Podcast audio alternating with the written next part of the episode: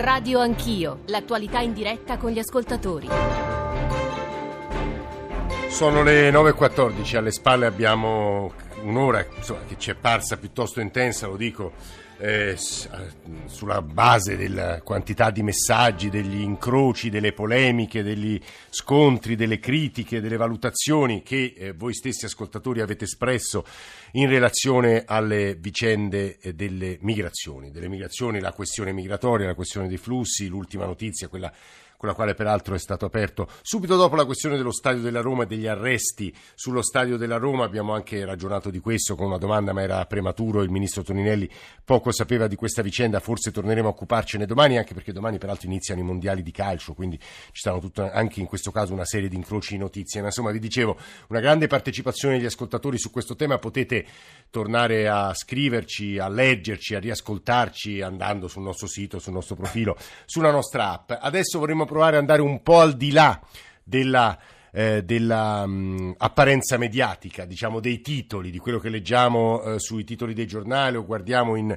alcuni eh, servizi che però oltre il minuto magari non possono andare perché il vertice eh, di eh, Singapore è stato salutato da moltissimi come uno degli eventi più importanti della storia. Leggo adesso in un'agenzia che i media nordcoreani lo raccontano e lo descrivono come l'evento del secolo, il vertice del secolo. Beh, insomma, va analizzato, va capito anche perché è soltanto la prima tappa di un percorso probabilmente molto lungo. Anche qui, prima di dare la parola ai nostri ospiti, peraltro in questa parte di trasmissione doveva essere con noi anche eh, Michele Geraci che è Head of China Economic Policy Program, insegna anche in Cina, ma ieri sera è stato nominato sottosegretario allo sviluppo economico, quindi oggi non poteva intervenire, magari lo riascolteremo, sarà nostro ospite su altre, su altre vicende. Vi dicevo, la lettura che i giornali danno di quello che è accaduto ieri. Vi, dito, vi mh, mm, indico soltanto alcuni dei titoli e delle direzioni che prendono alcuni dei maggiori quotidiani italiani. Eh, Trump e Kim, il Sole 24 Ore, entrano nella storia,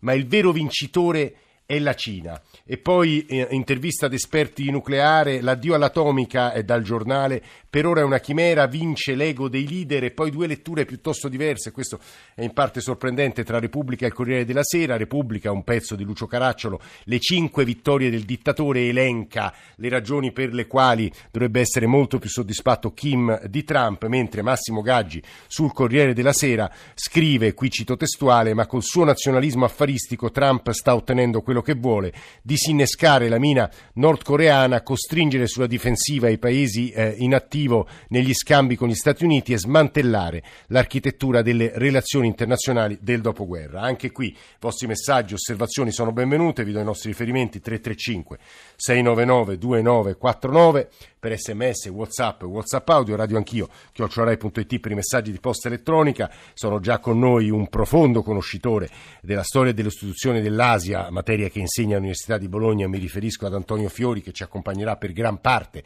di questa seconda parte di Radio Anch'io. Professor Fiori, grazie di essere con noi, benvenuto. Grazie a voi, buongiorno. E Claudio Pagliara che ci ha raccontato, corrispondente della RAI ovviamente da Pechino, quello che è accaduto a Singapore in questi giorni. Claudio, buongiorno, benvenuto. Per te pomeriggio, ah, mi scuso Pagliara, lo ricorderemo tra poco, c'è il vice direttore del Post e tra l'altro è un profondo conoscitore della politica nordamericana, Francesco Costa. Benvenuto Francesco. Grazie a voi, buongiorno. Allora, eh, Antonio Fiore, io ho provato a raccontare la lettura che danno i quotidiani, ma insomma, se uno volesse approfondire quello che è accaduto a Singapore, davvero materia non manca, eh, ci sono eh, cartelle e cartelle sulla gran parte dei siti internazionali e approfondimenti anche sofisticatissimi sui siti dei maggiori quotidiani e riviste degli Stati Uniti. Ma il suo bilancio, professore, la sua lettura e la sua spiegazione per i nostri ascoltatori che possono essere profani come chi, chi le parla rispetto a questa materia. Antonio Fiori.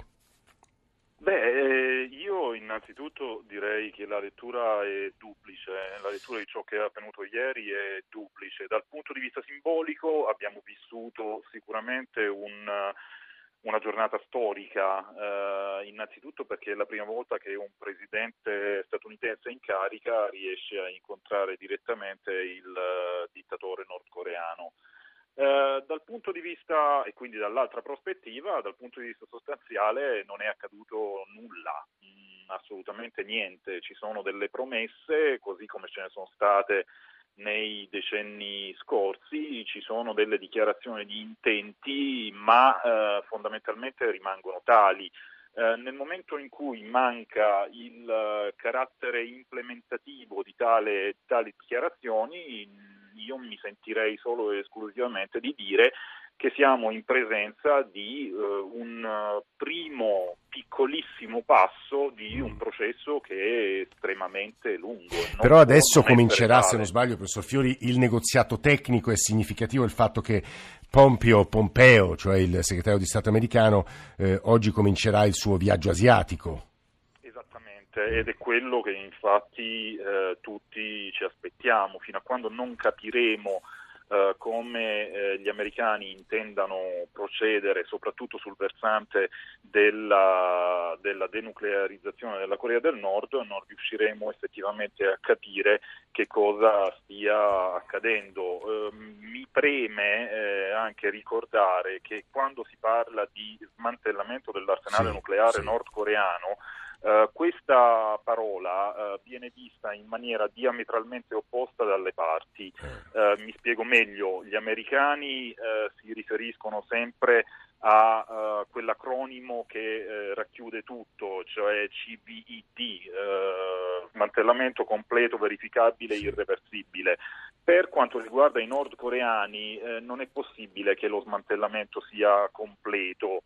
Eh, nel senso che io credo che eh, una parte dell'arsenale nucleare verrà eh, mantenuto e comunque anche nel caso in cui eh, la gran parte dell'arsenale dovesse Anche perché in tutta franchezza, professor Fiori, serve come strumento di negoziazione e minaccia a Kim stesso. Quindi, proprio per quello, proprio per quello. E comunque anche nel caso eh, l'arsenale dovesse essere smantellato, ricordo che il know-how non può essere smantellato e in Corea del Nord ci sono all'incirca 10.000 persone eh, che lavorano solo e esclusivamente sul programma nucleare. 10.000 persone in Nord 10.000 tecnici, sì.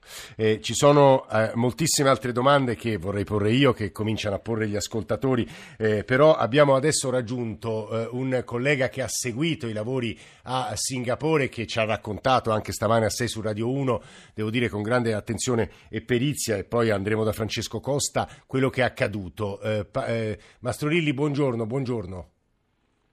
Buongiorno a voi. Paolo, buongiorno. Eh, volevo domandarti se al di là ora dell'analisi tecnica di che cosa significa denuclearizzazione, di, co- di quali siano gli obiettivi eh, degli Stati Uniti, della Nord Corea e degli altri due grandi attori, ovviamente anzi tre direi, eh, Corea del Sud, eh, Cina e Giappone, quali siano gli obiettivi di tutti gli attori principali? E ovviamente anche Russia eh, di quell'area geografica, però eh, racconta- farci raccontare da te le sensazioni, quello che hai visto sul terreno, anche gli scambi gestuali, gli scambi fisici fra questi due diciamo bizzarri leader per definirli così, oggi c'è una maca di Michele Serra era molto, molto carina se volete leggerla. Eh, Paolo.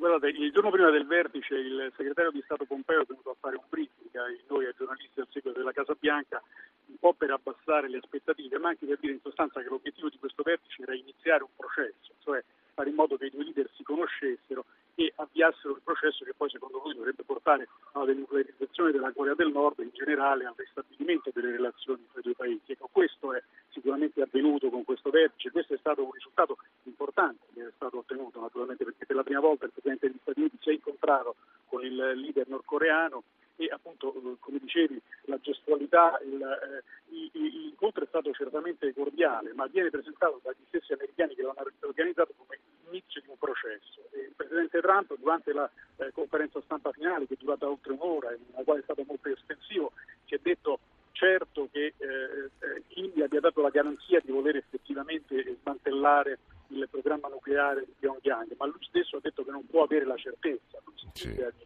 Pensa che il suo intuito insomma, gli abbia suggerito che c'è serietà da parte della Corea del Nord in questo processo, ma lui stesso ha detto può darsi che tra sei mesi ci rivediamo, io vi dico che non è accaduto nulla e che eh, mi sono sbagliato. Quindi naturalmente il vertice è stato importante, un passo avanti c'è avviato è cominciato il dialogo, fino a sei mesi fa si parlava di come dal punto di vista militare gli Stati Uniti potessero intervenire per distruggere il, il, il, però il processo è appena cominciato, il segretario di Stato Pompeo è appena partito per la Corea del Sud, poi andrà in Cina, è un'operazione che si è avviata nella quale i dettagli sono ancora tutti quanti da definire. Mm. Eh, l'importante è che sia cominciato questo dialogo anche inaspettatamente, visto quello che era accaduto nell'ultimo anno e mezzo, compreso eh, quella anche prova di nuovo ennesima muscolare eh, di eh, Kim stesso dopo che aveva incontrato, e anche su quell'incontro ci sarebbe moltissimo da dire, eh, Xi Jinping eh, a, eh, a, maggio in, a Pechino. ma anche su questo proveremo a dare delle spiegazioni a chi ci sta ascoltando. Grazie davvero per quest'ultima cronaca di Paolo Mastroielli, inviato della stampa, che ha raccontato, descritto sulla stampa e anche qui ai nostri microfoni quello che è accaduto a Singapore. Prima di tornare al professor Fiori e cominciare a leggervi quello che voi ascoltatori ci state scrivendo su eh, quello che è successo e su questo evento che ad esempio la stampa nordcoreana, lo dicevo pochi minuti fa, saluta in questo momento come l'evento del secolo, a Francesco Costa, vice direttore del Post, vorrei domandare a tuo avviso Francesco quali sono gli obiettivi americani o per meglio dire gli obiettivi della presidenza Trump e poi analizzeremo gli obiettivi degli altri. Francesco. Americani sono quelli che erano anche prima dell'arrivo di Trump, nel senso che la politica estera americana ha sempre pensato che il programma nucleare in Corea del Nord fosse probabilmente la più grave minaccia potenziale diretta alla sua sopravvivenza. Il terrorismo è una grave minaccia, ma non minaccia la sopravvivenza degli Stati Uniti in quanto tali. Un arsenale nucleare che viene esplicitamente costruito e il cui uso viene minacciato per colpire gli Stati Uniti lo è. Quindi il contenimento di questa minaccia nucleare è sicuramente il primo obiettivo. Da parte di Trump e dell'amministrazione c'è anche l'obiettivo di mostrarsi come attori capaci sul piano internazionale di concludere degli accordi e non solo di stracciarne, come è stato fin qui con l'accordo sul clima e l'accordo sul nucleare iraniano. Da, su questo punto di vista forse si sono fatti più passi avanti sul secondo fronte che nel primo, perché come dicevano gli ospiti che mi hanno preceduto, l'accordo di ieri è innanzi, l'incontro di ieri ha innanzitutto un valore simbolico. La prima conseguenza concreta che porta è stata però l'annullamento delle, delle esercitazioni militari congiunte tra Stati Uniti e Corea del Sud, che ha sempre fatto, hanno sempre fatto molto innervosire la Corea del Nord, che, se, che diciamo sicuramente è molto più... Peraltro Francesco, credo che lo stesso Trump abbia definito quelle esercitazioni provocatorie, le provocatorie manovre militari, che è paradossale detto da chi insomma ne è l'artefice in sostanza. Eh.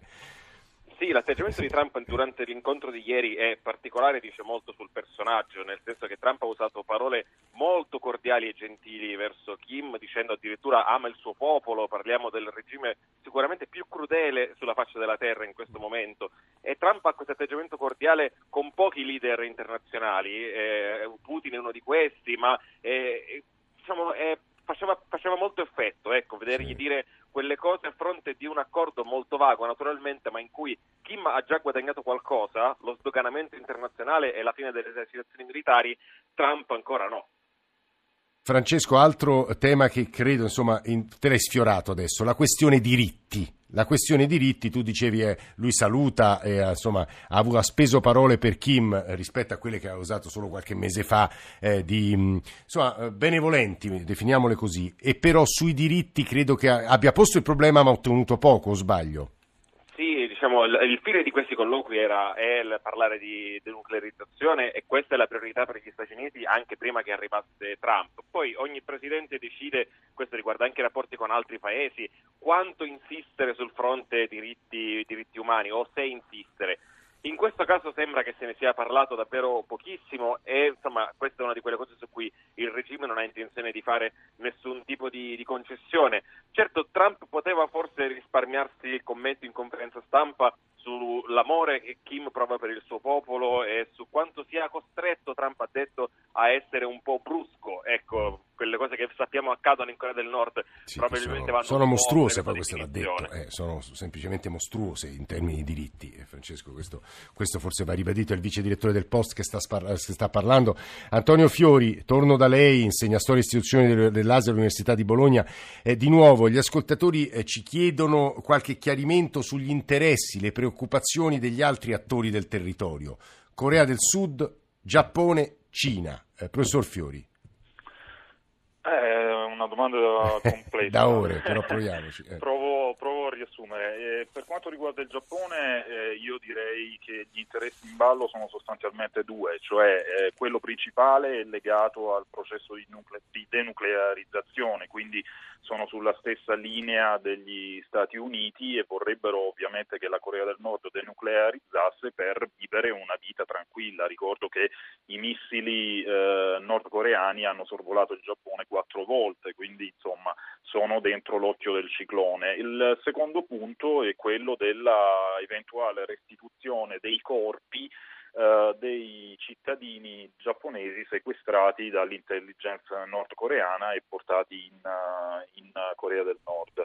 La Corea del Sud ha uh, dalla sua uh, un gigantesco attore diplomatico che è il presidente Moon Jae-in, che io ho sempre visto come il vero artefice di questo riavvicinamento e naturalmente l'interesse primario della Corea del Sud è quello di eh, rendere la penisola coreana un territorio Ecco, professore, lei ha usato l'espressione gigantesco eh, attore e devo dire che anche Massimo Gaggi su Corriere della Sera usa delle parole non dissimili dalle sue, le leggo perché anche qui eh, di, di ci, molte delle persone ci stanno ascoltando, ma insomma incluso il sottoscritto, poco sanno di Moon e quindi vi le leggo. È stato il coraggio da statista del presidente Moon a spostare Kim e anche Trump dall'orlo della guerra a quello della pace. Ha rischiato molto Moon quando a febbraio ha ospitato i nordcoreani alle Olimpiadi Olimpiadi, ha ricevuto con un abbraccio la sorella di Kim e stretto la mano a gerarchi nordisti colpevoli di azioni sanguinarie contro il Sud. Ha portato Kim a Panmunjom, ha comunicato alla Casa Bianca che il maresciallo era pronto a incontrare Trump e a discutere di tutto, compresa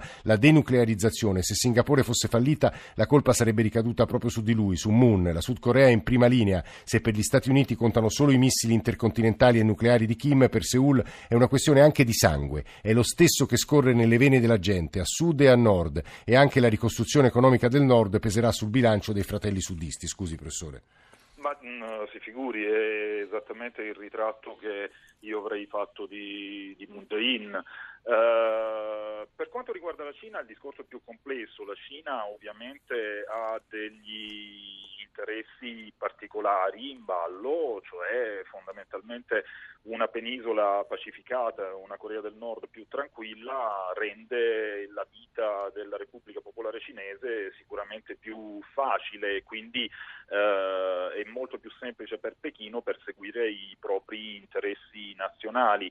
La Cina, devo dire, è anche eh, abbastanza terrorizzata da un paio di situazioni che potrebbero eh, prendere forma e per questo eh, Xi Jinping ha visto, ha incontrato Kim Jong-un un paio di volte nel, nel, nelle settimane scorse, eh, e cioè eh, la prima è eh, l'unificazione eventuale della penisola coreana sotto l'egida degli americani che eh, renderebbe eh, diciamo così, più esposta al controllo la, la Cina stessa.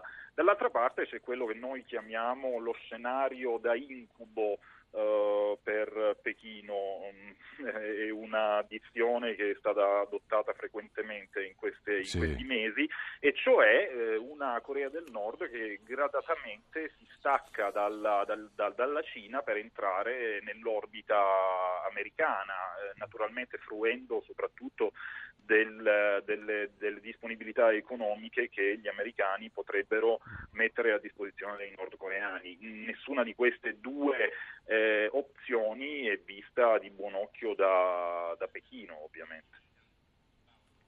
Eh, professor Fiori, lei resti con noi perché deve rispondere anche molte, ai molti messaggi che ci stanno mandando gli ascoltatori, domande degli ascoltatori 335-699-2949. C'è una domanda poi per Francesco eh, Costa, in realtà è un mio riassunto di una serie di osservazioni degli ascoltatori, però c'è eh, Michele. Buongiorno Michele. Eh, buongiorno, buongiorno. Buongiorno a lei, che voleva dirci? Eh, che eh, volevo far notare che ehm, il summit è un uh, successo della diplomazia vaticana. Se uh, voi considerate l'ultimo rigo del, dello statement di Singapore, uh, contiene le stesse parole che il Papa ha ehm, detto due giorni prima all'Angelus in forma di auspicio. E, quindi volevo farvelo notare e volevo farvi notare che questo è il, ehm, è il, eh, il frutto di un'attività molto importante eh, di ICANN eh, iniziata eh, con il Pyongyang Joint Statement for Peace che ha prodotto eh, la eh, rivoluzionaria gestione dei giochi olimpici invernali, i giochi della pace della penisola coreana sì, sì, poco fa, certo. e, ehm, e che è il il risultato di un, di un lungo cammino ehm, iniziato eh, con, eh, con, l'impegno eh, anche del Comitato Nobel norvegese eh, sul concetto della eh, denuclearizzazione, eh, anche nella motivazione ehm, contenuta nel, nell'attribuzione del premio Nobel per la pace 2017 a noi, in cui ehm, si esprimeva l'auspicio che fosse ehm, eh, una tappa per eh, la soluzione del problema eh, del nucleare coreano e della crisi coreana. Però al di là del, del, ehm, del um, piccolo contributo che noi abbiamo dato eh, il 19 dicembre, volando eh, due di noi al 38 parallelo per proporre alle due Coree di utilizzare i giochi sì. olimpici invernali per, eh, per eh, riaprire eh, il, eh, il, contatto, ehm, la, la, differenza l'ha fatta la, il nostro cuore, l'ha fatta mm. Roma, l'ha fatta la diplomazia vaticana. Molto interessante questa, questa, telefonata quindi, di Michele, ci fa capire anche il ruolo che ha avuto una, un attore di cui si effettivamente si sta parlando poco sui giornali. No, nel ringraziarla molto Michele, chiedo una cortesia a eh, Francesco Costa, vice direttore del Post. Volevo, come vi avevo anticipato, riassumere una serie di osservazioni e domande che riguardavano la Corea di eh, Kim e volevamo insomma una risposta da parte di Francesco Costa stesso, ma ci fermiamo eh, due minuti e poi torniamo assieme. Sarà con noi anche l'ambasciatore eh, Trezza che ha un punto di vista crediamo molto importante. Sarà con noi soprattutto un eh, geochimico che eh, si è occupato di eh, nucleare, di monitoraggio anche eh, di, ehm, eh, nucleare e quindi potrà aiutarci sul tema della denuclearizzazione che certo non è secondario. Ci risentiamo fra un paio di minuti.